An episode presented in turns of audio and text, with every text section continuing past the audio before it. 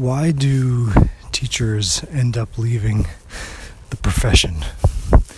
And even speaking personally, why have I considered leaving the profession before? Hey, everybody, this is Gerard Dawson, and thanks for listening to the Gerard Dawson podcast. Maybe it's a risky topic to discuss publicly, but it seems too important to ignore. So, this morning, early, I was reading an article on the website EdSurge, and a familiar name popped up. And the name was Chrissy Romano Arabito. And I know Chrissy from a few years back when I first published my book, Hacking Literacy. She was really positive uh, supporter, and then I stayed in touch with her, and then she also published a book with the same company run by a gentleman named Mark Barnes. So I saw her name in the article and was curious to see what it was about. And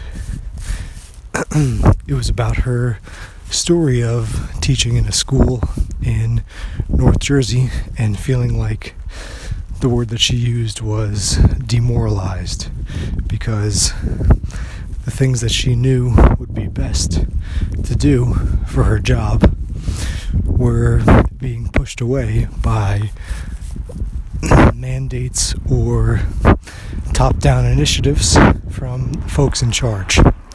And I think this is something that a lot of people can relate to, and that at times before I could relate to also.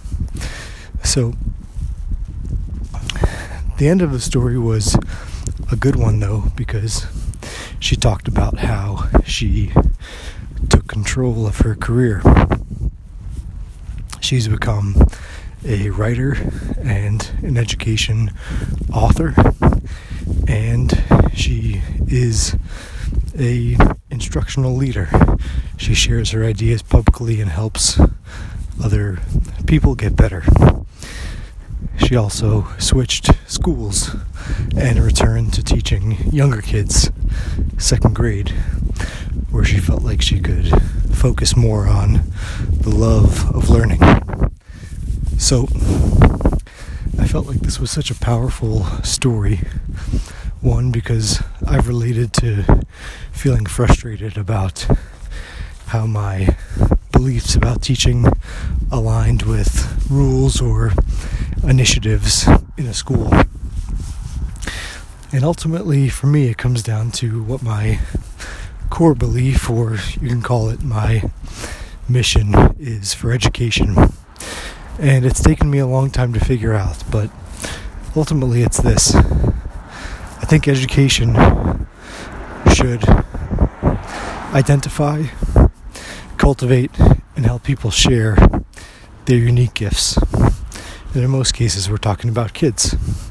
So, right now, I don't feel like the public education system does that. And that's a frustrating thing for me because I'm also not sure how we could get to a place where that happens. But I think it's not going to change. That's my focus on figuring out how to make that happen more. So, I was inspired by one, Chrissy being open enough to share her story, and two, that she made the positive change that allowed her to live and teach by her core beliefs about education.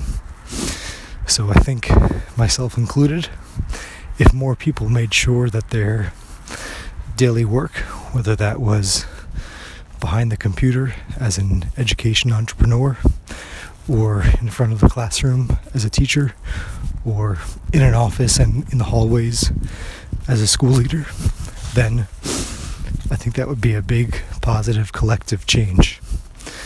So, first, while you're listening, go check out Chrissy's book called Quiet Kids Count. It's about introversion and teaching.